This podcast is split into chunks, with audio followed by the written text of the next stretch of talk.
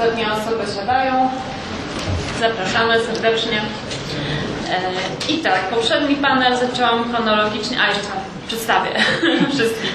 E, Szymon Cieśliński, Witam wszystkich. e, Michał Rakowicz, Jerry Witam.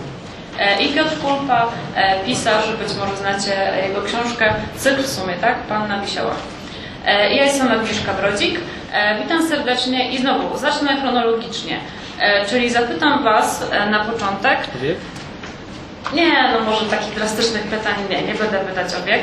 E, Zapytam, mm, dlaczego sięgnęliście po pierwszą książkę grozy, pierwszy horror i kiedy to było? No, to trudne pytanie. Było tak no bardzo, ale dlaczego? Nie wiem, po prostu mnie zaciekawiło. Ale co, okładka? Tak, miasteczko Salem. A, No to było bardzo dawno. Pierwsze wydanie jeszcze. z, Jakieś takie. Zamberu. No i wtedy nazwisko Stephen King się tak jakoś dobrze kojarzyło, było modne i wchodziło na rynek. Znaczy, ja ogólnie interesowałem się grozą, ale bardziej tą filmową. Już od dziecka, wiecie, jako tam mały szkrab przez uchylone drzwi, gdy patrzyłem na telewizor w pokoju rodziców, tam leciała jakaś laleczka czaki, szczęki, coś takiego. I no właśnie to mnie pasjonowało, ale po książki, jeżeli chodzi o grozę, długo długo nie sięgałem. Znaczy, sięgnąłem, znalazłem w bibliotece e, strasznej historii w sumie było troszkę wątków grozy, ale no to jednak było gdzieś tam z boku, po jakąś szkołę przy cmentarzu, czy przygody trzech detektywów. E, Ale po taką prawdziwą grozę sięgnąłem dopiero w liceum i to po prostu za pośrednictwem znajomej. Rozmawialiśmy sobie o filmowym horrorze i ona spytała mnie, co czytam. No i ja tak troszkę ze wstydem mówię, no że nic, jeżeli o to chodzi. I poleciła mi właśnie na początek Kinga, Mastertona, Poego i Lovecrafta i zacząłem od Kinga. Od desperacji może to nie był jakoś szczególnie trafiony wybór, ale znaczy ogólnie fandom kingowy nie jest pozytywnie nastawiony do tej książki, ale mnie jakoś tam się spodobała, wciągnęła mnie i potem już było z górki. Ja nie pamiętam, ale, ale takie można powiedzieć, że pierwsze, pierwsze c- coś, co w sumie nie jest literaturą grozy, ale e, po czym spędziłem bezsenną noc, to nie wiem, miałem z 12 lat i przeczytałem opowiadania Sherlocka Holmesa, konkre- konkretnie Gloria Scott, bo to pamiętam jak dziś. E, I mimo, że to nie jest opowiadanie grozy, to e, spowodowało u 12-latka bezsenną noc, ale w sumie to były jakieś takie uczucia na tyle interesujące, że gdzieś tam później zacząłem grzebać po półkach z literaturą, które u nas w domu były. Mm, Trafiłem na e, wampira żeromskiego, e, którego tak stwierdziłem, że to musi być fajne, to przeczytam. Przeczytałem połowę i niestety na e, 13-latka to się okazało zdecydowanie za dużo. No ale tak zacząłem jakby już poszukiwać i, i tak na dobrą sprawę no, dosyć szybko no, wsiąkłem w tą literaturę grozy szerzej. To ja może też opowiem, bo ja akurat bardzo dobrze pamiętam, którą książkę przeczytałam pierwszą. Było, w ogóle to pamiętam taką, nie pamiętam ile miałam lat, ale siedziałam w samochodzie, mama mnie zostawiła z, z tatą i miałam tam kilka minut, kiedy oni tam coś innego robili i leżało miasteczko Salem, właśnie to wydanie amberowskie z takimi e, tymi strasznymi wampirami na okładce. No i co robi małe dziecko, gdy widzi taką straszną okładkę? Oczywiście sięga i chce czytać. Znaczy nie byłam na tyle mała, bo, bo już czytałam, prawda? E, ale niestety za szybko wrócili i zdążyłam czytać tylko jedną stronę. E, Natomiast co, no spodobała mi się okładka, a potem sięgnęłam po przypadek czasy Dextera Warda, e, też wydanie amperowskie, gdzie okładka była tysiąc razy gorsza, tak? Nie wiem, czy, e, czy kojarzycie, jakie to sobie wy- wygooglajcie, bo tego się nie da opisać. E, I tutaj moje pytanie zmierzało do tego. Właśnie chciałam Was zapytać o tę motywację.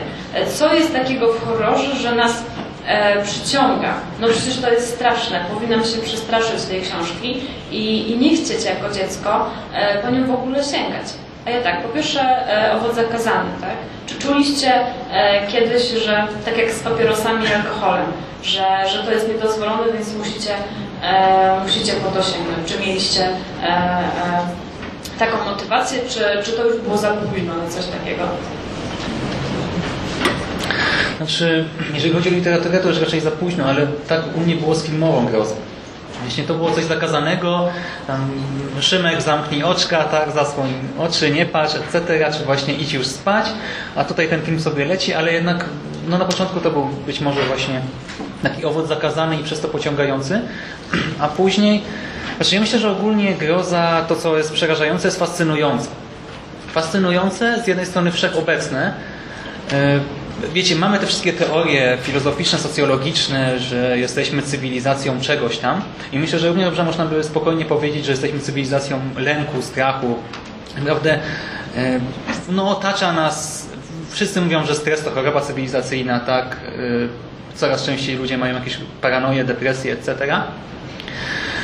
I właśnie groza literacka jest o tyle dobrym sposobem na spotkanie się z czymś właśnie przerażającym, na przeżycie takiego strachu, że jest y, czymś bezpiecznym. Tak? To jest przeżycie bezpieczne, bo jednak jako czytelnik mamy tę świadomość, że nawet jak czytamy właśnie Miasteczko Salem, nawet jako dziecko dochodzimy do sceny na przykład, gdy tam y, mamy wampira pukającego do okna chłopca, scena mrożąca krew w żyłach, wiemy, że możemy zamknąć książkę, odłożyć ją, jeżeli to jest dla nas za wiele i że będziemy bezpieczni. Tak? Z jednej strony możemy przeżyć to bardzo silne i też w jakiś sposób pociągające, może podniecające uczucie.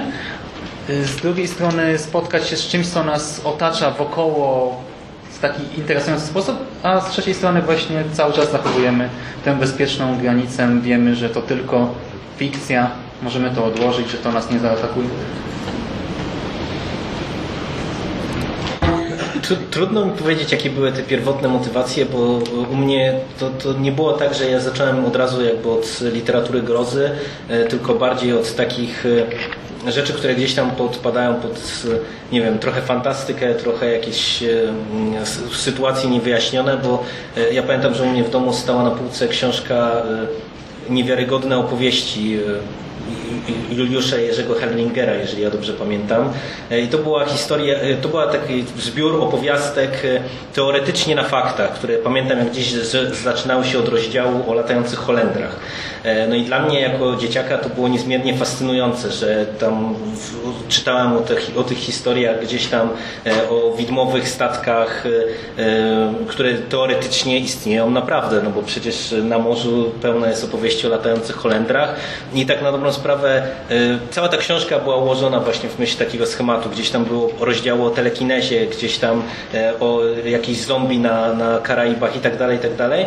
I od tego był już dla mnie taki naturalny krok, żeby przejść do literatury grozy, bo jakby miałem coś, co było tak zaprezentowane jak taka książka popularno-naukowa i to było dla mnie jakby wprowadzenie w taki w sumie z jednej strony przerażający świat, ale z drugiej strony właśnie fascynujący i ciekawiło mnie to, jak autorzy literatury grozy gdzieś tam sobie z tym radzą, ale no nie czarujmy się, dla mnie jako wtedy dzieciaka najważniejsza była ta taka ciekawa opowieść i ten dreszcz, dreszcz emocji, a jakby inne mm, motywy stojące jakby za czytaniem literatury grozy gdzieś przyszły, przyszły dopiero później. No ja to nie wiem dlaczego czytam takie rzeczy, rzadko czytam takie rzeczy, w sumie dużo nie czytam grozy. Nie jest to dla mnie niezbędna rzecz do życia. Zresztą inaczej szufladkuję grozę. Nie podoba mi się to szufladkowanie, ten podział, że groza i horror wiążą nam się z jakimiś totalnie nadprzyrodzonymi zjawiskami. Ja się z tym nie godzę, że poczucie grozy to jest... To bardzo dużo ludzi się z tym nie zgadza. Zagrożenie, które wynika często z sytuacji zupełnie normalnej, tylko kwestia jak to opowiedzieć, prawda? Bardzo, bardzo mnie literatura Kinga pod wieloma chociaż ma gnioty niesamowite, takie ma knoty, że ciężko to przejść, ale tak jak się nawet pisał czasami, to się czuje wtedy różnicę ogromną. E, ale są takie książki, w których powieści są zrobione, czy fragmenty w taki sposób, że rzeczywiście mm, pobudzają nie tyle wyobraźnię, co pozwalają nam uświadomić sobie pewne mechanizmy psychologiczne działające w nas. Czasami coś może przypomnieć, coś uświadomić, znaleźć odpowiedź na pytanie, dlaczego jestem taki, dlaczego tak postąpiłem, a jednocześnie podpowiadają nam, co zrobić w przyszłości, może intuicyjnie trochę, to odkrywamy. No i wtedy możemy się bać, bo jeżeli bohater powieści robi tak i tak się to kończy, może to nas straszyć. Ja mam taką książkę niedużego formatu drogą Bena Rice'a, Poby Endinga. Taka drobna opowieść, to jest chyba Australijczyk, Ona jest taka ciepła, a jest tam tyle grozy. Tak yy, jakby przeczucie, że to się dobrze nie skończy, jest tak namolne, że po prostu ciężko przekrę- przekręca się kartki i brnie dalej, ona ma zaledwie, nie wiem, z 80 kartek niedużych. I dlatego dla mnie motywem do czytania tego typu rzeczy, jeżeli już sięgam znajduję coś, co mnie zajmie, to jest właśnie znajdowanie odpowiedzi na, na, na psychologiczne zagwozdki, które są przez całe życie we mnie. To jest ważne. To może zrobić zarówno pewnie postać będąca wampirem w krwistym świecie, ale może też to zrobić y, dziecko w, domu, czy ojciec w normalnym, pozornie domu. Czyli takie bardziej doszukiwanie się grozy nie, nie, nie w fantastyce, nie w świecie wymyślonym, który nie może się wydarzyć, tylko taka groza dnia codziennego, która, e, która może nas wszystkich spotkać. Czyli gdybyś miał e, wskazać to, co Cię bardziej em, straszy, e, to, mm, to co to by było? To, to coś, co, co, co może być realne, co może się rzeczywiście wydarzyć, tak? Tak, pytanie, czy literki mogą straszyć, prawda? Sobie próbowałem wyobrazić, e, że mam książkę grozy straszną. Kupiłem ją w księgarni, przeglądałem pierwsze strony, ona jest porażająca już w pierwszych akapitach. I ja biorę do domu, wieczorem siadam w atmosfery, no i otwieram, pali się lampka, otwieram, litery zniknęły. I to brak literek bardziej mnie, to, teraz ja mogę swoją wyobraźnią wszystko tam wsadzić, nie? A druga rzecz sobie pomyślałem, że są takie trzy litery, które mnie z wiekiem coraz bardziej straszą. To jest Z, U, S. Groza dnia codziennego. E, To takie moje następne pytanie, e, które e, zawsze inter- interesuje, mnie, odkąd odkryłam moją ulubioną definicję horroru, którą ukuła Linda Williams. Ona w ogóle porównała horror do melodramatu i, i porno. E, dlatego, że twierdzi, że to jest e, gatunek cielesny, który bezpośrednio, e, tego, że ona mówiła o filmie, tak, to, to dość istotne, który bezpośrednio działa na nasze ciało. I stąd wynika moje pytanie, nie, może rozwinę jeszcze. Melodramat działa w ten sposób, że wzruszamy się i płaczemy. Porno wiemy jak działa. Natomiast horror ma za zadanie wywołać tak, e, po- podnosić ciśnienie, e, wytwarza się adrenalina i tak dalej. Natomiast czy, czy uważacie, że ta, mm, czy to dotyczy też literatury? Bo wydaje mi się, że e, film jest troszeczkę prostszy w tym w swoim przekazie e, i może nas przestraszyć fizycznie chociażby głośną muzyką, prawda? E, My zareagujemy na tak zwaną jump scene, co w książce jest no niestety nie do stworzenia, chyba że nie wiem, na przykład na następnej stronie będzie jakiś tam rysunek czy, czy coś takiego. Orbitowski kiedyś e, mówił, że próbował to odtworzyć i tworzył bardzo długie zdanie, w którym e, bohater robi e, po kolei wiele różnych takich e, nudnych czynności, a na końcu spada powiedzmy tam e, młot mu na głowę. I, i mówi, że to kom, kom, kompletnie nie działało. E, I tutaj wreszcie moje pytanie zasadnicze. Czy czujecie różnicę między czytaniem, i mówię powiedzmy o czytaniu dla, dla rozrywki raczej, tak? Między horrorem a innymi gatunkami. Znaczy, no na pewno czuć swoją różnicę jeszcze do tej definicji. Znaczy, ja też ją znam i też mi się podoba, ale jednak myślę, że jest odrobinę za wąska i mieliśmy tutaj ile, półtorej godziny temu prelekcję o Stephenie Kingu i King w Dance Macabre dodaje do tego jeden element. Są, u Kinga są trzy poziomy. Jest groza, lęk taki na poziomie psychiki, lęk mentalny przed czymś nieznanym jest strach, lęk przed czymś konkretnym i lęk właśnie bardziej taki fizyczny. I jest obrzydliwość, no, czyli nie trzeba tutaj tego Ale definiować. to chyba nie King wymyślił ten strach i lęk, to było z Freuda. Znaczy ogólnie tak jest podział na dwa rodzaje strachu, ale King tak definiuje właśnie u siebie horror, że są trzy płaszczyzny. Nieznane psychika, znane ciało i obrzydliwość. I właśnie czasami też ta groza rozgrywa się na tym poziomie pierwszym. Strach przed nieznanym, strach na poziomie psychiki i tak pomyślałem, o tym też wspominaliśmy na ostatnim panelu, ostatnio czytałem Dziecko Rosemary I tam tak naprawdę niewiele się dzieje przez długi czas. Poznajemy kolejne dni z życia pewnego małżeństwa. Właśnie Rosemary i Gaia Woodhouse'ów. E, I obserwujemy tam ich relacje z sąsiadami, ich takie codzienne rozmowy. Nasza bohaterka zachodzi w ciążę. W ogóle bohaterowie zaprowadzają się do nowego mieszkania, bohaterka zachodzi w ciążę. Jej mąż z zawodu aktor dostaje świetną propozycję, wielką rolę i z pozoru wszystko no, no, to jest taka sielanka w pewnym sensie. Wszystko ma się ku lepszemu. Wydaje nam się, że wiodą wspaniałe życie, ale jednak od pewnego momentu jako czytelnik czuję, że coś jest nie tak. Co istotne, nasza bohaterka do samego końca nie wie, że coś lub ktoś na nią czyha.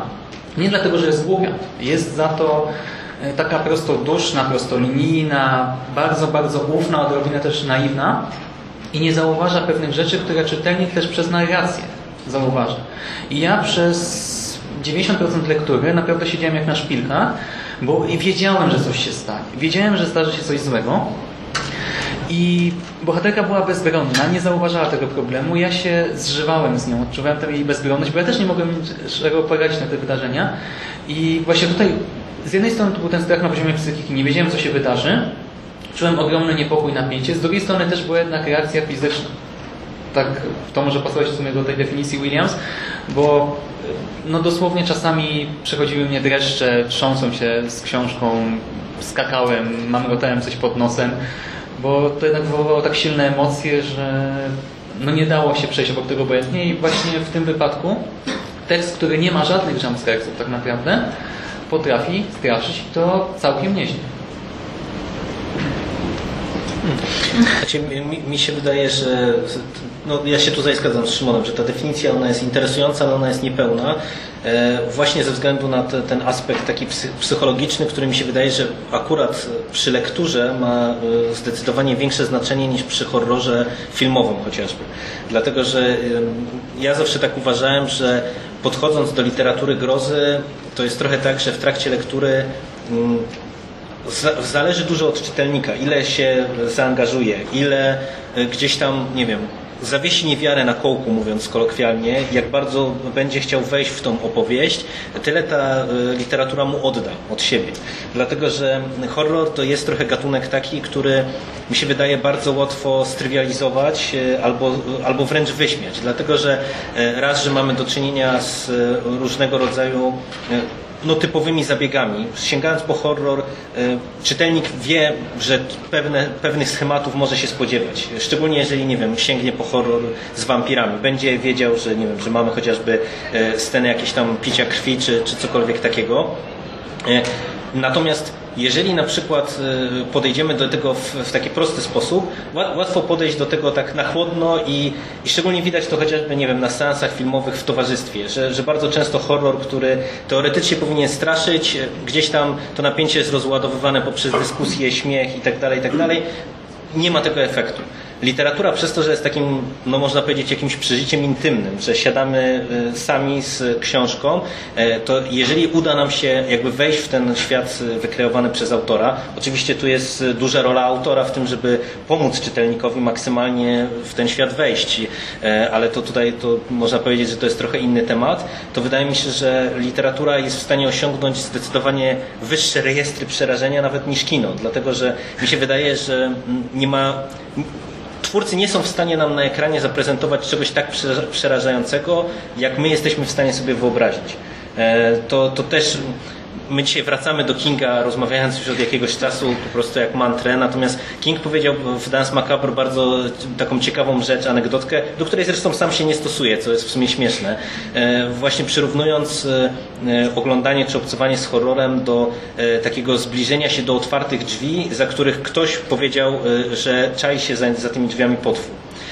I do momentu otwarcia tych drzwi człowiek jest przerażony Natomiast kiedy otwierają się te drzwi, to z automatu włącza się u większości ludzi taki efekt psychologiczny, że o matko, ja sobie wyobrażałem, że tutaj będzie co najmniej czterometrowy tyranozaur.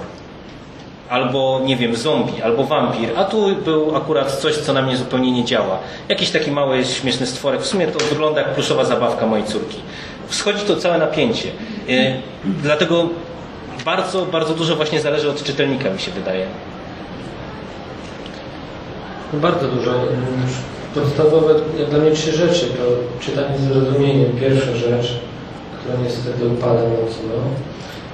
Empatia, to jest też zajęcie do ćwiczenia na co dzień. I wyobraźnia.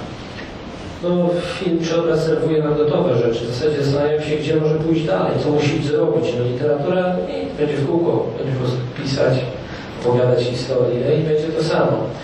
E, Są wyjątki. Zwróćmy uwagę na książkę, która się nazywa Zniszczny Dziennik. Furorę zrobiła niesamowita wśród młodzieży. Nie wiem, czy kojarzycie. Książka, która ma tam puste strony, tu ma napluj, tutaj zgnieć, tu posmakuj, tu rzuć, podepcz. Tu ktoś sprzedaje się w ogromnych ilościach. Fantastycznie. Pozwala na interakcję czytelnika, no trudno nazwać czytelnikiem, bo można wpisać swoje historie, swoje wyobrażenia, najgorsze rzeczy, różne rzeczy. Działa fizycznie z tą książką, ale fajną rzecz robi, że ciało się kontaktuje z książką, że młodzi ludzie biorą, zaczynają w szkołach tą książkę nosić ze sobą, kontaktować się z nią. A jeśli chodzi jeszcze o wrażenia, porównanie działania na przykład filmu, ja mam taki zestaw ulubiony, Drogę McCarthy'ego i film, yy, nie pamiętam. I obie te rzeczy jakby równo cenię, chociaż wolę książkę zdecydowanie i nie mogę jej przeczytać na raz, zawsze ją sobie na jakieś kawałki czytam, bo jest dla mnie bardzo bolesna. Ale tam jest, to nie jest horror w gruncie rzeczy. Nawet może nie w się mieści. Ale, ale uczucie zagrożenia, w zasadzie beznadziei, wynikające z beznadziei ogromnej, jest dojmujące. A film i książka zrobione są chyba równie świetnie. To jest bardzo ciekawe porównanie, bo e, też najpierw przeczytałam książkę, później obejrzałam film na zajęciach e, na studiach. I, i, I właśnie tutaj jest ciekawe porównanie pod tym względem, że film był bardzo dosłowny. E, przez te kolory, przez ten obraz my widzieliśmy tą, e, tą beznadzieję e, i wydaje mi się, że dlatego książka działała mocniej. No w moim przypadku może częściowo do tego, że najpierw przeczytałam książkę. E, Natomiast wydaje mi się, że jednak to, co nie jest dosłowne i to, co musimy sami sobie stworzyć, e, często bywa bardziej przerażające. E, Natomiast ja bym powiedziała, że no, nam, ja się bardziej boję filmów, ale dlatego, że ja w literaturze grozy i tutaj część osób się być może ze mną zgodzi, nie do końca szukam strachu takiego fizycznego. I tutaj ta freudowska, em, to freudowskie czy tam kingowskie e, rozróżnienie tego strachu i lęku e, jest bardzo przydatne, bo mi się wydaje, że właśnie taki fizyczny e, strach e, to jest film, a taki podskórny lęk to jednak byłaby książka. E, Czy w zasadzie nie wiem, o co mogłam Was teraz zapytać, bo tak się wkręciłam w rozmowę. E, aha, chciałam o Was zapytać o obrzydliwość, bo często się, e, się mówi też e, w kontekście strachu, zresztą tak jak Szymon e, wspomniałeś o wstręcie obrzydliwości, że to jest jedna ze składowych horroru. Czy, czy znowu, czy, e, czy dlaczego chcielibyśmy czytać coś, co jest obrzydliwe? Dlaczego w ogóle sięgamy po coś, o czym często wiemy, bo to jest często reklamowane, tak, e, e, na książkach, że to będzie obrzydliwe. Znaczy chcemy, nie chcemy. No są ludzie, którzy chcą, są ludzie, którzy nie chcą i są ludzie pomiędzy, tak? Ja na przykład nie jestem jakimś szczególnym fanem literackiego gore, splatter, tego typu rzeczy.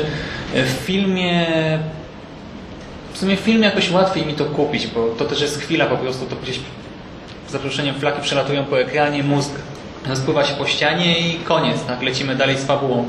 W książce jednak zazwyczaj te opisy, no żeby książka była dobra, jako książka mająca na celu obrzydzenie czytelnika, musi mieć dużo takich soczystych opisów, powiedzmy. I do mnie to średnio trafia z jednej strony, z drugiej jednak strony, e, no tak jak King właśnie w Dance Macabre zauważył, to jest jedna ze składowych opowieści grozy, która może się pojawić, nie musi. I nie jestem też zdania, że obrzydliwość jest zawsze czymś złym. Jeżeli utwór opiera się tylko na tym, e, no to rzeczywiście rozumiem, że ktoś może podejść do tego krytycznie, ale jeżeli obrzydliwość pojawia się jako element opowieści grozy, jako po prostu dodatek, no to wtedy ja to kupuję, tak? A, i jeszcze jedna sprawa, przepraszam. E, Bizarro, tak, ostatnio się rozwija u nas dosyć prężnie. Tutaj też, znaczy to jest specyficzna literatura, to czy to jest groza, czy nie, tutaj też zdania są podzielone oczywiście. I mamy naprawdę dziwaczne, absurdalne, skandalicznie obrzydliwe rzeczy tutaj, w tym gatunku i też, szczerze nie przepadam za nim osobiście. Z tego co przeczytałem, było kilka tekstów, które w jakiś sposób były intrygujące, ciekawe, ale jednak w jakiś sposób się rozwija, tak? Ktoś musi to czytać, więc musi być na to jakiś popyt i jak widać, no do kogoś to trafia. A to właśnie, jaką to ma wartość i tak dalej, to, to myślę, że to jednak jest sprawa indywidualna każdego utworu. Znaczy, ja, ja mam z obrzydliwością w horrorze, e, można powiedzieć, problem, bo z jednej strony e, jeden z autorów, których cenię, czyli Clive Barker, e, w swoich, e, szczególnie wczes, wczesnych dziełach, on bardzo lubił epatować obrzydliwością i on uprawia horror cielesny, który jest, można powiedzieć, oparty do pewnego stopnia właśnie na, na tych no, obrzydliwych opisach. Natomiast dla mnie to jest zawsze pytanie, y, czemu to służy. Y, I, i tutaj podstawowe roz, roz, rozgraniczenie, takie jak ja zawsze sobie gdzieś tam robię, to nie, nie przepadam za taką obrzydliwością dla obrzydliwości. No to jest y, to, co tutaj jakby padło pytanie, gdzie film się może posunąć dalej. To mi się wydaje, że to jest właśnie bardziej wyraźne w filmie, że, że horror ym, dzięki efektom specjalnym, innym różnego rodzaju y, takiemu postępowi technologicznemu stricte może pokazać więcej. No i twórcy jakby cały czas starają się prze, przekroczyć te kolejne granice. Ja już też nie wiem, gdzie mogą się posunąć dalej, tak na dobrą sprawę, bo, bo mam wrażenie, że pokazano już e, w zasadzie wszystko. I to jest trochę tak, że właśnie problem z takim epatowaniem obrzydliwością polega na tym, że tu jest bardzo silna ta reakcja fizjologiczna, mam wrażenie, e, wracając do tej teorii, o której wspomniałaś. E, Natomiast e, no, jak z reakcjami fizjologicznymi, to jest tyleż szybkie i, i czasami intensywne przeżycie, co krótko znaczy tyleż intensywne przeżycie, co krótkotrwałe. I bardzo często to jeżeli to jest jakiś element opowieści czy budowania historii, e, tak jak chociażby na przykład u, Barkera to było, gdzie on e, bardzo często w swoich dziełach podejmował e, tematykę, nie wiem, ludzkiej cielesności, e, ale na przykład e, ograniczeń jakichś tam cielesnych. E, Mamy chociażby jego Hellraisera, czy, czy książkę Wrota do piekieł, która gdzieś tam mierzy się z tematami tak na dobrą sprawę trudnymi, bo, bo zadaje pytania o, o rzeczy i jak daleko jesteśmy się w stanie posunąć, nie wiem, wedle eksperymentów czy poszukiwań nowych doznań tak na dobrą sprawę. Stawia ciekawe pytania, nie, nie unika jakby obrzydliwości, natomiast to nie jest sedno, sedno sprawy. Tamta obrzydliwość jest tylko jednym z tych elementów składowych. Dla mnie to jest, to jest ciekawe, interesujące podejście i akceptowalne. Odrzuca mnie raczej właśnie takie stricte epatowanie obrzydliwością, bo można. Bo, bo to zaszokuje czytelnika. No zaszokuje, tylko myślę, że, że taki czytelnik y, raczej nie wróci pewnie do, do tego dzieła. No, tak, y, obrzydliwość akurat ja mam trochę tutaj inaczej, bo książki, które napisałem, nie ma tego dużo, ale są trzy tomy, które w tamtym roku się ukazały i tam pewna ilość obrzydliwości jest, która się pojawia. Przy pisaniu tego tak jakoś nie wiem.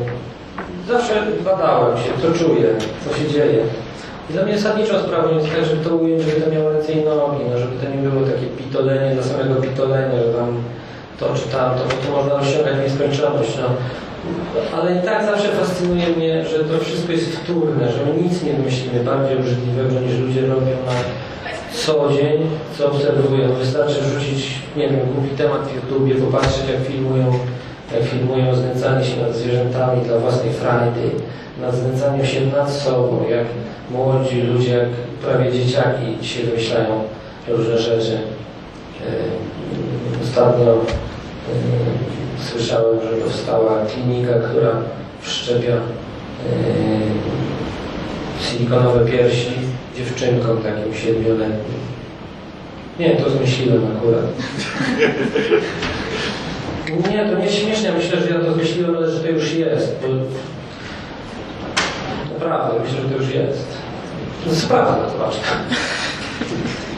A potem e, policja przyjedzie, że pan dziwne ja. rzeczy Tak. szuka w internecie. E, Powiem Wam, że inaczej spojrzałam e, na obrzydliwość, gdy zaczęłam ją badać w sensie kulturowym, jako wstręt przy bardziej ogólnej definicji, czyli połączenie dwóch nieprzystających do siebie rzeczy.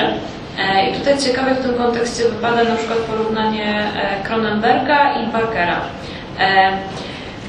Dobrze wspominam e, Księgi Krwi Barkera, e, głównie dlatego, że no, dużo tam było tej obrzydliwości, ale jednak e, widać, że, że to jest pisarz, który właśnie daje drugie dno tej obrzydliwości, że to nie jest takie bezmyślne, że o, flaki to wszystkich, wiadomo, tam takie lepkie i brudne to wszystkich obrzydzą, tylko on zawsze próbuje, na przykład e, utkwiła mi chyba najmocniej w pamięci e, scena, w której e, świnia hołubiona przez ludzi zjada bekon. I to jest takie, to niby nie jest obrzydliwe, no przecież to jest tylko świnia, która coś je, a jednak jest, bo ona, ona mm, to jest kanibalizm, prawda? Tylko taki dla nas trochę inny. I, i, i właśnie i, i coś takiego lubię w literaturze. I to robi Cronenberg, tylko że bez horroru, tak jakby. Że on nie epatuje prawie w ogóle taką, e, powiedziałabym, pospolitą obrzydliwością, taką e, w potocznym rozumieniu tego słowa, czyli wiadomo flaki, e, e, ekskrementy i tak tylko właśnie szuka takich połączeń. Bardzo, bardzo polecam, znaczy, czy bardzo polecam, polecam początek jego książki Skonsumowana, gdzie bardzo dużo jest takich elementów i, i, i bardzo fajnie się to czyta. E, Natomiast tutaj chciałam jeszcze się odnieść do tego, co Ty mówiłeś, Piotrze, czyli jak piszesz, to jednak zwracasz uwagę na to, jak to może działać na czytelnika. E, Czy, czy, czy, czy robisz to zawsze, czy tylko w takich konkretnych e, momentach, kiedy, świadomie tworzysz scenę, którą chcesz wywołać jakieś konkretne uczucia w czytelniku? Zawsze to robię. Jak, w ogóle ja wolno piszę. Em, Wiem, że są różne sposoby pisania. Niektórzy piszą bardzo szybko, odkładają rzecz, potem do niej wracają, pracują nad tym, myślą, dają na sprawdzenie. Ja piszę wolno, ale wielokrotnie przez to czytam fragmenty, które pisałem i czytam je w różnych stanach emocjonalnych przez to, poznając niekiedy fragmenty wręcz na pamięć i też pozwala mi to jakby wejrzeć. W sumie nie mam problemów później yy, z korektą za bardzo, bo yy, to, znaczy no to może być różnie, tak? Może być lichy korektor czy redaktor, a może być tak, że, że tego już naprawdę dużo nie ma. Nie daje im pracy, nie wiem, to nie o to chodzi. Chodzi o to, że, że faktycznie yy, pozwala mi to przyjrzeć się dobrze pewnym scenom, i wczuć mnie. I to jest bardzo cenne, bo jeżeli coś mnie przekonuje, ja czuję tam niepokój, czy w innym momencie trochę mniejszy, bo jest inny dzień. Podobnie moi jacyś tacy pierwsi recenzenci, no to jest to dość autentyczne, wydaje mi się wtedy. A to jest dla mnie bardzo ważne, żeby scena była zbudowana autentycznie, czyli nawet jeżeli pojawia się jakaś tam obrzydliwość czy nienaturalność, żeby ona nie była od czapy w ogóle, nie? że nagle komuś fiołki wyrosły na głowę. No to fajne jest może widowiskowe, tylko dlaczego i po co? Kiedy, kiedy to się musi jakoś wiązać, nawet jeśli nie w tej chwili, to ja muszę wiedzieć, że to się będzie wiązało na ostatniej stronie, w ostatnim słowie tej, tej opowieści, że to będzie bardzo ważne. Myślę, że chłopaki nie odpowiedzą, bo nie piszą książek. Ale tu się nie przyznają do tego. Albo się do szuflady piszą. Za 10 lat będzie wielki debiut. E, Chciałam Was zapytać, czy w związku z tym, o czym rozmawiamy, że, że horror na nas działa i tak dalej, czy nie macie czasami wrażenia, że, że jeżeli przyjmiemy, że e, czytamy horror, bo chcemy, żeby na nas działał fizycznie, e, przyjmijmy, że, że, że tak jest, to czy nie macie wrażenia, że w takim wypadku on by się szybko kończył? Że przeczytacie, bo dużo osób mówi, że jak przeczytało pierwszy horror, to w ogóle był taki straszny i w ogóle, a jak wracają do niego za 10 lat, to w ogóle jest śmieszny i, i że um, zauważyłam ten sentyment do horrorów klasy B i w ogóle do tego, co się wydawało w latach e, 90. Głównie ze względu na to, że tylko te horrory e, ludzi straszyły. Dlatego, że jak czytasz horror e, ten gatunek e, dziesiąty rok, to on już, no już wszystko przeczytałeś, tak? Już, już były wszystkie możliwe morderstwa i on już nie straszy. E, Czy, czy macie takie wrażenie, że po tylu latach czytania tego gatunku szukacie już czegoś innego, już nie tej e, podniety takiej e, fizycznej? Na pewno jest tak, że To, to zdecydowanie tak jest, że można powiedzieć, że horrory jakoś tam, możemy się na nie uodpornić. Z tym, że ja bym nie powiedział, że one przestają działać, bo ja czytam w tej chwili horrory 20 lat pewnie, e, jak nie lepiej. Tak, jestem już taki stary.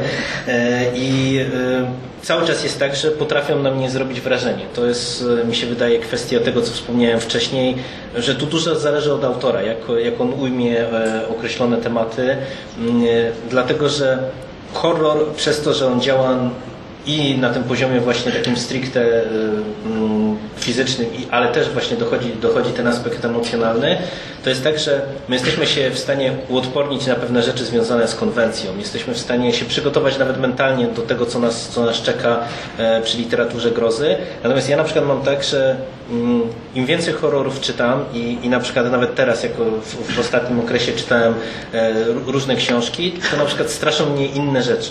Na przykład tak jak kiedyś e, był mnie w stanie przestraszyć, nie wiem, potwór e, z Phantom Pressu, e, tak teraz na przykład, nie wiem, czytając Powrót Wojciecha Guni, gdzie tam tak na sprawę nie ma specjalnego epatowania właśnie jakąś tam obrzydliwością, nie ma, nie ma epatowania nawet te, te, takim horrorem rozumianym tak powszechnie.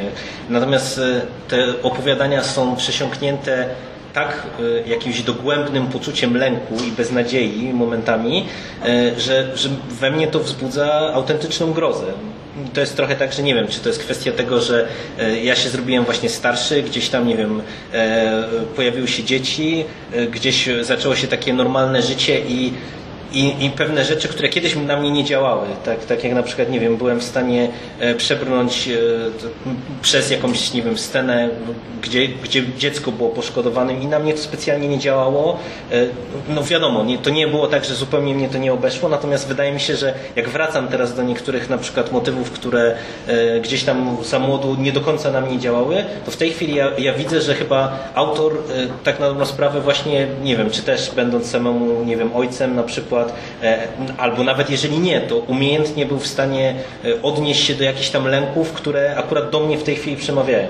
I z tego punktu widzenia mi się wydaje, że to jest tak, że horror, on oczywiście może się jakoś tam de de dewaluować w miarę, e, nie wiem, naszego postępu w grozę, że tak powiem, i jak będziemy mieli tych, tych książek przeczytanych coraz więcej, ale to jest kwestia tylko pewnie znalezienia czegoś nowego, że tak powiem, co nas przestraszy co na nas będzie oddziaływać, bo, bo nie czarujmy się, no my jesteśmy ludźmi, którzy cały czas ewoluują, mamy jakieś tam nowe doświadczenia. I, i, I, pewne e, nasze podejście też do życia, do pewnych tematów się zmienia i mi się wydaje, że to też będzie miało odzwierciedlenie w tym, co nas będzie przerażało.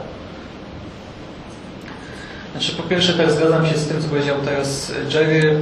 Często, i to nie dotyczy tylko grozy, ale ogólnie wszelkiego rodzaju tekstów kultury, gdy zapoznajemy się z jakimś tekstem, filmem, grą po latach, to z jednej strony Y, odczytujemy ją zupełnie na nowo, tak straszy nas coś innego, bawi nas coś innego, podoba nam się coś, co może nam się wcześniej nie podobało i na odwrót. To jest pierwsza sprawa. Druga sprawa, jest coś takiego, że gdy wracamy do takich horrorów, które nam się kiedyś bardzo podobały, to często się zawodzimy, ale to przez to, że zapamiętaliśmy jakiś ułamek z tego, co czytaliśmy kiedyś, y, jakoś go tam obrobiliśmy w pamięci i tak naprawdę zapamiętaliśmy to dzieło jako coś zupełnie innego niż to, co jest naprawdę w danej książce. I to z tego też wynika właśnie, z tego dysonansu poznawczego, to, że możemy się odbić od książki, która kiedyś nam się podobała. I trzecia sprawa, mnie się wydaje, że jednak, znaczy każdy gatunek jakoś może się znudzić, jeżeli będziemy w nim siedzieli bez przerwy. Tak? Jeżeli będziemy czytali science fiction przez 10 lat, to też w pewnym momencie stwierdzimy, że a to już było, tak, a to, to już w pięciu innych książkach czytałem, a to w 20, etc. Z grozą też tak jest, ale ja na przykład tak nie mam i myślę, że być może dlatego, że ja strasznie skaczę po gatunkach i też po linii chronologii powstawania danych dzieł. Czyli na przykład sięgnę sobie po czarny romantyzm i poczytam sobie Engstad i Aurora Amadeusza Hoffmana. Potem sobie przeczytam Kinga, potem sięgnę po Mastertona, potem wrócę nie wiem, do Lindquista, znowu, nie wiem, Poego, Lovecrafta, później troszkę Phantom Pressu i tak się skacze po tym, to różnice w ujęciu tematu, w wykorzystanych motywach, w strukturze narracji, budowania świata przedstawionego w ogóle jest tyle wielkich różnic, że no to się nie nudzi. Po prostu czytam kolejną książkę, bawię się tak samo dobrze I to wszystko.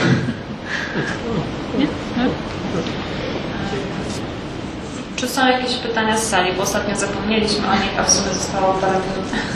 Tak? Powie Pan przed mikrofon? Wydaje mi się, że e, trochę obraz takiego horroru może być spaczony przez czasy dzisiejsze, w których żyjemy, bo my żyjemy w bardzo bezpiecznych czasach. E, Może się to złamać e, w ciągu tam godziny czy paru dni, prawda, ale jak do tej pory, to ludzie są poubezpieczani od wszystkiego, mają opiekę. Jeśli chodzi o obrzydliwość, to y, są działające dłużej niż życie człowieka dezodoranty antyperspiracyjne, prawda? Nie śmierdzimy, jeżeli tylko idziemy sobie z konwentu gdzieś tam, żeby i tak dalej, i tak dalej, więc yy, wydaje mi się, że taki, że horror jako taka groza y, y, jeżeli nie jest horrorem metafizycznym albo fantastycznym, takim jak na przykład grozę budzący obcy czy predator, to w zasadzie sensu nie ma. Y, Bo nie wiem, czy y, człowiek, który na przykład przeszedł przez y, ubeckie śledztwo, który był oprawiany przez jakiegoś mistrza gatunku, który nie tylko fizycznie, ale i psychicznie potrafił go zgnoić, pułkownik Goldberg Różański, prawda, to czy taki człowiek by chciał Keczuma na przykład czytać? To, to mi się wydaje, że, że nie. Czy człowiek, który z zawodu jest lekarzem sądowym i napatrzył się tyle, na tyle okropności, y, które się dzieją codziennie, y, czy pani doktor, która, pani doktor G pokazywana gdzieś tam w telewizji, prawda, która oprawia trupy y, i dochodzi do tego, w jaki, w jaki sposób oni, ci ludzie zginęli, to oni chyba pękają ze śmiechu na, na, na to, co, nad czym ludzie tam się śmieją, straszą, boją i tak dalej. Więc wydaje mi się, że, że, że tylko taki horror mm, metafizyczny, no powiedzmy jest taki dosyć skrajny przykład, to co Pan powiedział, e, dziecko rozmaryn, prawda, kiedy to jest e, to absolutne zło przychodzi na świat i to jest jeszcze spotęgowane przez to, że przez, że przez pośrednictwo osoby, która jest dobra, która tego nie chce i w wielu wypadkach nie zdaje sobie sprawy, co za jej przyczyną się, y, y, a czego sobie dopowiada, co za jej przyczyną dziać się będzie. A więc y, muszę powiedzieć, że no, od, opisać sprawnie, jak człowiekowi prawda, miażdżą palce w imadle, no to, to to nie jest chyba żaden horror. Mimo, że wymaga dużej może erudycji, wiedzy medycznej i tak dalej. Strachy, y, no to się ludzie zawsze bali, prawda? Ale jak się popatrzy chyba na te na te e, sagi, gdzie piszą to, y, y, czego co się bali po dworach, czego słuchali, to oni nie słuchali e, o jakichś splaterach, oni nie słuchali o innych rzeczach, bo oni to mieli na co dzień. Bo wyjście z posady czy wyjazd kupca to było ryzykowanie życiem e, i coś dla nas zupełnie e, niewyobrażalnego. Oni słuchali o jakichś potworach, o jakichś wojownikach mających moce, o jakichś, których e, zwykły człowiek nie ma, o, o nie wiem, szatanach czy, czy jakichś duchach z innych światów, które przychodzili. I mi się wydaje, że tylko taki horror może mieć głębszy sens. A resztę niech ktoś weźmie, poczyta wspomnienia ze słańców, e, opisy głodu na Ukrainie. Też są tam niezłe. Doktor Lektor e, na pierwszym taki skrajny. E, tylko pytanie brzmi, czy po przeczytaniu czegoś, co się naprawdę wydarzyło e, i jest wspomnieniem jakiegoś zesłańca, czy my przeżyjemy oczyszczenie z emocji? Nie, to zostaje w nas, prawda? Bo jednak e, horror jest bezpiecznym przeżywaniem emocji właśnie dzięki temu, że my wiemy, że to się nie wydarzyło. ale bezpieczny, więc sztuczny. Ludzie, którzy chcą przeżyć na przykład strach fizyczny albo adrenalinę, to idą się wspinać. Jeden, jeden się wspina na góry dlatego, bo są, jak ich al- alpinista powiedział, a drugi się wspina dlatego i ryzykuje, bo on chce tej adrenaliny upuścić. A jeżeli ja mogę w każdej chwili wyłączyć telewizor, nawet połamać płytę, spalić książkę, to co, co to jest za oczyszczenie? To jest jakiś surogat. No, Elzas, no. tak, tak, to ma być, zas- terapia, to ma być e, terapia zastępcza. Tak? Absolutnie, oczywiście. I teraz jest pytanie, jak się człowiek zachowa skonfrontowany ze skrajnym doświadczeniem. Yy, Taki, który się właśnie yy, usiłował oczyszczać, yy, czy Ale to nie, to nie do tego służy horror zupełnie. To nie jest, horror nie jest poradnikiem, jak się zachować e, w chwili, gdy się okaże, że zombie naprawdę istnieją, prawda? On nam mówi tak samo jak każda, każdy rodzaj literatury, e, mówi nam, jacy jesteśmy, jacy potrafią być ludzie, potrafią się zachować, ale nie mówi nam, jak my mamy się zachowywać. E, horror tak naprawdę, nie wiem, czy jakikolwiek pisarz, e, twórca horroru twierdzi, że, e, że że on e, potrafi opisać coś tak dobrze, że my poczujemy, że naprawdę to przeżyliśmy, prawda? No jednak mówimy o literaturze, a nie, e, a nie o, nie wiem, e, wirtualnej rzeczywistości, gdzie jesteśmy w stanie, zresztą kto by chciał tak naprawdę przeżywać te wszystkie rzeczy? Nie, tutaj chodzi przede wszystkim o to, że, że to się nie dzieje naprawdę, że to jest tylko właśnie bezpieczne przeżywanie tego. I to, że tak naprawdę od zarania dziejów e, opowiadaliśmy sobie straszne historie e, i nie po to, żeby dzieci wiedziały później, jak się zachować, gdy przyjdzie potwór. Znaczy, jeśli mogę, to znaczy, z jednej strony to bardzo ważny temat, tak? I też ciekawa kwestia do dyskusji, też od strony naukowej ten temat jest badany. Znaczy, jest, był i prawdopodobnie będzie jeszcze długo, bo nadal nie ma jednoznacznych wniosków, e, ale właśnie zdania są bardzo podzielone. Z jednej strony Pan powiedział na przykład, że żyjemy w świecie bezpiecznym. I można tak, przyjąć taką tezę, ale też można e, wtedy założyć, że ludzie potrzebują jednak e, tych konkretnych emocji i adrenaliny. Można się wspinać oczywiście, ale można robić tysiąc innych rzeczy. Nie, ja przykładowo zupełnie powiedziałem. Znaczy tak, ale w każdym razie- Można walczyć, yy, nie wiem, no, no survival jakiś robić, no Znaczy, tak, ale- prawdziwy. Wiadomo, ale są ludzie, którzy chcą zaryzykować własne życie i w ten sposób dostać te konkretne emocje. Są tacy, którzy jednak wolą ten, ten sposób bardziej bezpieczny. E, No tutaj też mamy ogromne spektrum ludzi, tak? Każdy potrzebuje czegoś innego. Druga sprawa, e, Pan powiedział tutaj o tym, że osoby, które się z tym stykają na co dzień mogą, znaczy, że to dla nich, na nich nie będzie robiło żadnego wrażenia. Tak, oczywiście, ale też oni nie są jedynym targetem takiej książki. I z drugiej strony można na przykład powiedzieć, że y, zawodowy, ceniony fizyk na przykład, czy jakiś naukowiec, y, czytając science fiction, będzie się śmiał, co za bzdury, co za głupoty, przecież to nie może istnieć, przecież to, to już tutaj zbadaliśmy, to wygląda inaczej. I zawsze są takie osoby, dla których właśnie horror, czy właśnie science fiction okażą się totalną bzdurą, bo oni z własnego doświadczenia, rzeczywistego doświadczenia, e, no nie widzą w tym żadnej wartości. No, amerykański fizyk teoretyk Lawrence Krauss, y, który napisał książkę Fizyka podróży międzygwiezdnych i wykazał, że zgodnie z stanem y, współczesnej wiedzy fizycznej, y, a nawet takiej, którą się by dało pomyśleć w przyszłości, y, to co pokazuje serial Star- Trek jest kompletnie niemożliwe i nieosiągalne do budowy, a wręcz przeczy niektórym prawom fizyki, y, sam się przyznaje, że jest wielkim fanem Star Treku. Dokładnie. właśnie. To panu chodzi, tak? tak, tak.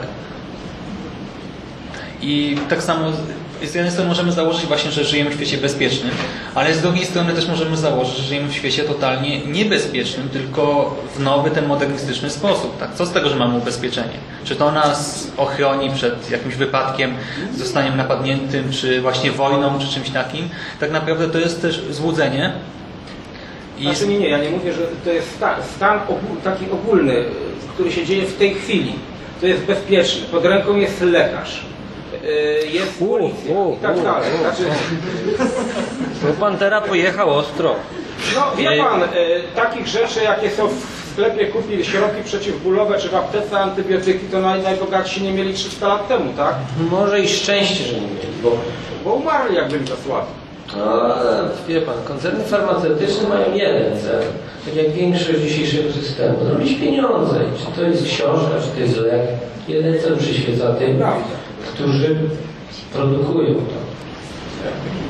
Mnie osobiście póki co sprawia frajdę pisanie i opowiadanie i rozmawianie z ludźmi za pomocą tego. To jest dla mnie ogromny cel i ogromna radość i frajda. Chociażbym miał może nie sprzedać ani jednej książki, może się skończyć. Kil, kilka osób i do tego zawsze w życiu zmierzam, cokolwiek robię. Kiedy gram i śpiewam, wolę grać i śpiewać na ulicy w tej chwili niż gdziekolwiek indziej, bo zatrzymują się ci, którzy chcą ze mną pogadać, a nie ci, którzy zapłacili za bilet i boją się, wstydzą się wyjść, albo ci, którym dali wyjściówkę za darmo, albo ci, którzy przyszli z pracy. Nie, bo to, to nie jest to nie tędy droga. Ja mam poczucie życia w niebezpiecznym, kończącym się świecie i dlatego chcę robić, rozmawiać z ludźmi za pomocą tego wszystkiego. Ale posiadanie lekarza w pobliżu dla mnie to jest dzisiaj stan zagrożenia duży. Bo wie pan, jak się patrzy na to, przepraszam, może jeden na sali lekarz, to żeby się nie denerwował, ale, ale jest, yy, ale dużo się słyszy różnych rzeczy. Ja sam doznaję ogromnej ignorancji braku empatii ze strony lekarzy, których chodzę. To mnie bardzo boli, bo podstawowa funkcja, no ale zeszliśmy od tematu oczywiście. Ja się wyraziłem może trochę niejasno. Rzeczywiście, jeżeli żyjemy na skraju jakiejś e, apokalipsy i, i technologia, technologia jest w tej chwili tak rozwinięta, że ten świat, e, który znamy może, znamy, może runąć w ciągu 5 sekund w zasadzie. Ale nie chodzi mi o to. Chodzi mi o to, że ja mogłem sobie przyjechać 500 kilometrów tutaj, żeby ten konwent e, zobaczyć i ludzi posłuchać. Nie miałem poczucia, że ryzykuję życie. A gdybym wsiadł na konia albo do kolaski, to niekoniecznie mógłbym dojechać. Yy, Było to w pewnym sensie ryzykowanie zdrowiem i życiem. O to mi chodzi. Taka, takie bezpieczeństwo powiedzmy bardziej bezpośrednie. 6 tysięcy ludzi w Polsce ginie na drogach, czyli małe miasteczko znika, ale jednak nie boję się, nigdy się nie bałem wyjść na ulicę. Się nikt z nas nie boi, chodzimy bez strachu do domu. Prawda? Byle uważać.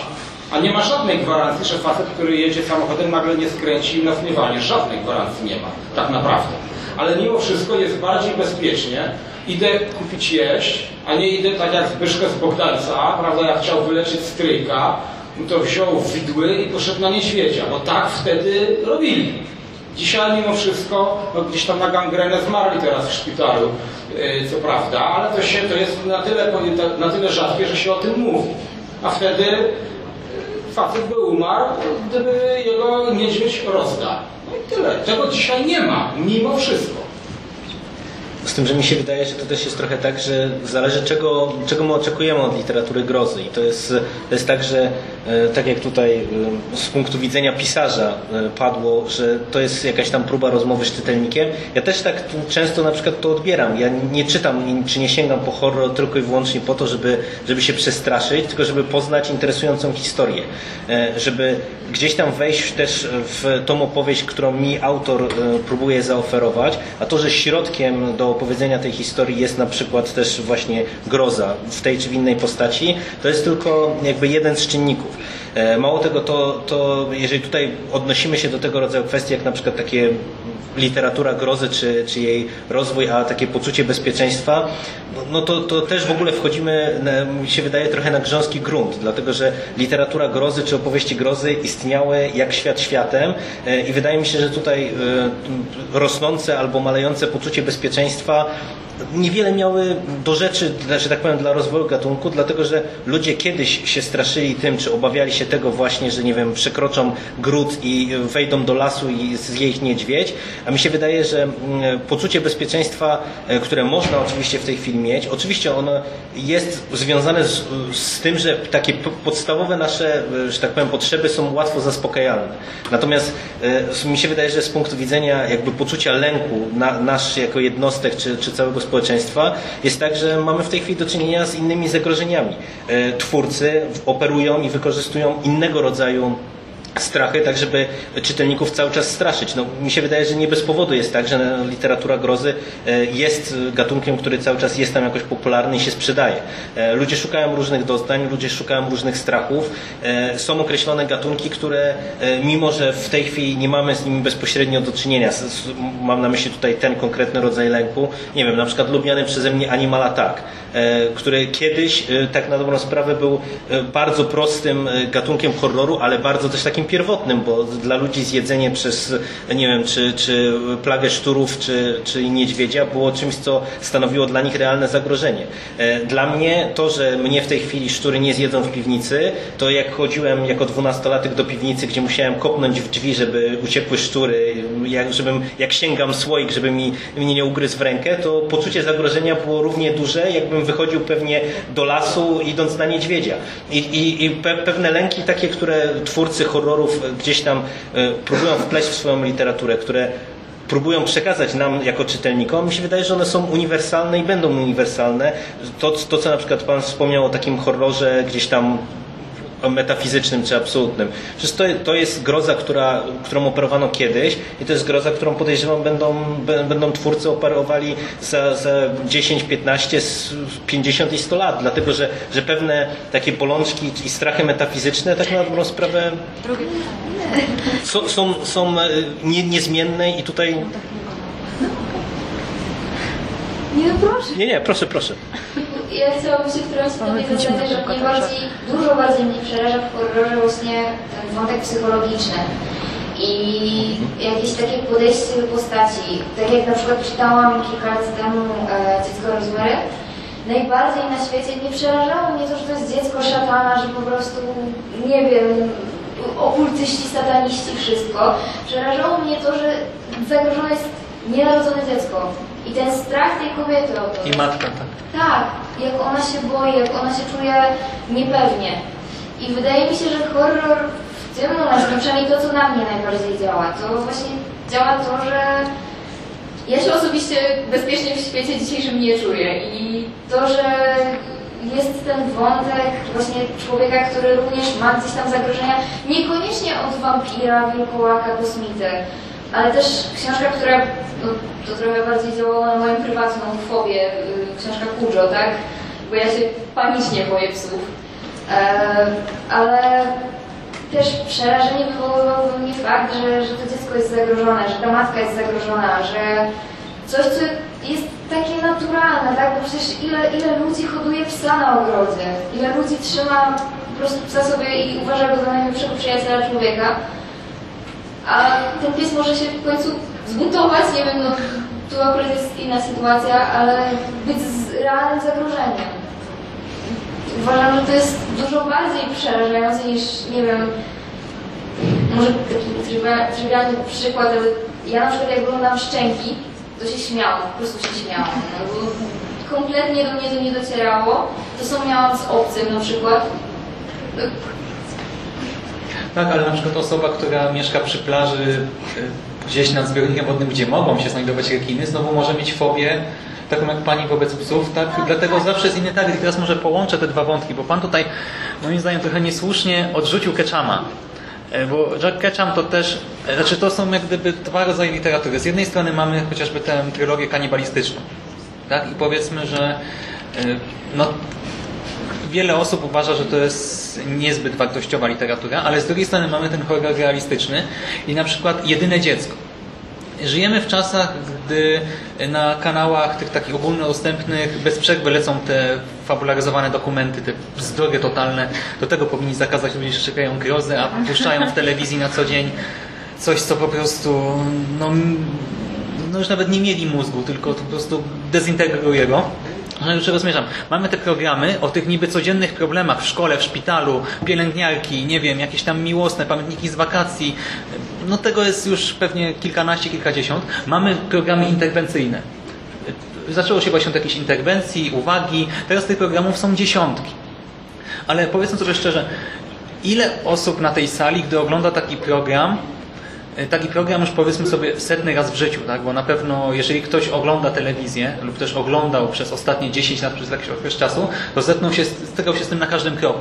I ja na przykład obojętniałem totalnie. Ja już widzę program, nieważne czy e, komuś, nie wiem, zarekwirowano ciągnik, czy e, nie chcą komuś budować chodnika przed domem, czy komuś umiera matka, dziecko, czy coś.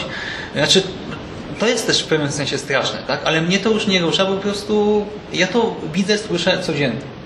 Z drugiej strony Jack Ketchum jedyne dziecko. Historia właśnie maltretowanej kobiety, maltretowanego dziecka. Nie wiem, znaczy tak jak dziecko Rosemary mną wstrząsnęło, tak Ketchum sprawiał, że dosłownie zamykałem książkę, no, zdarzyło mi się nawet odrzucić i po prostu bluźnić na głos, bo e, miałem do czynienia z historią strasznie realistyczną, dodatkowo rzekomo też opartą na faktach.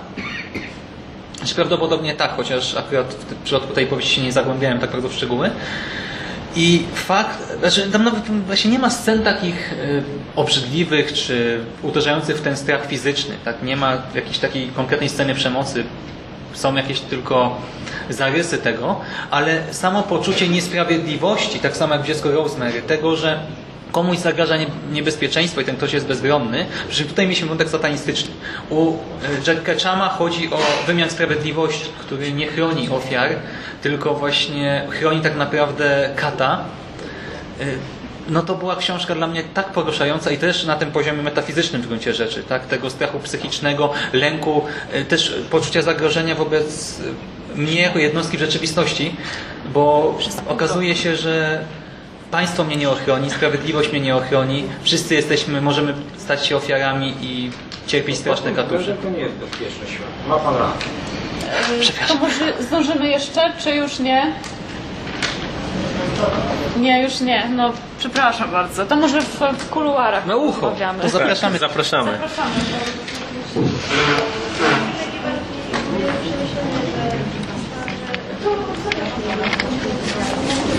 Zapraszamy. Także e, dziękujemy serdecznie bardzo. Jeżeli ktoś ma jeszcze jakieś pytania, to my e, porozmawiamy sobie gdzieś tam z boku. Można nas jeszcze e, przez chwilę pomęczyć. Dziękuję bardzo. Dzięki.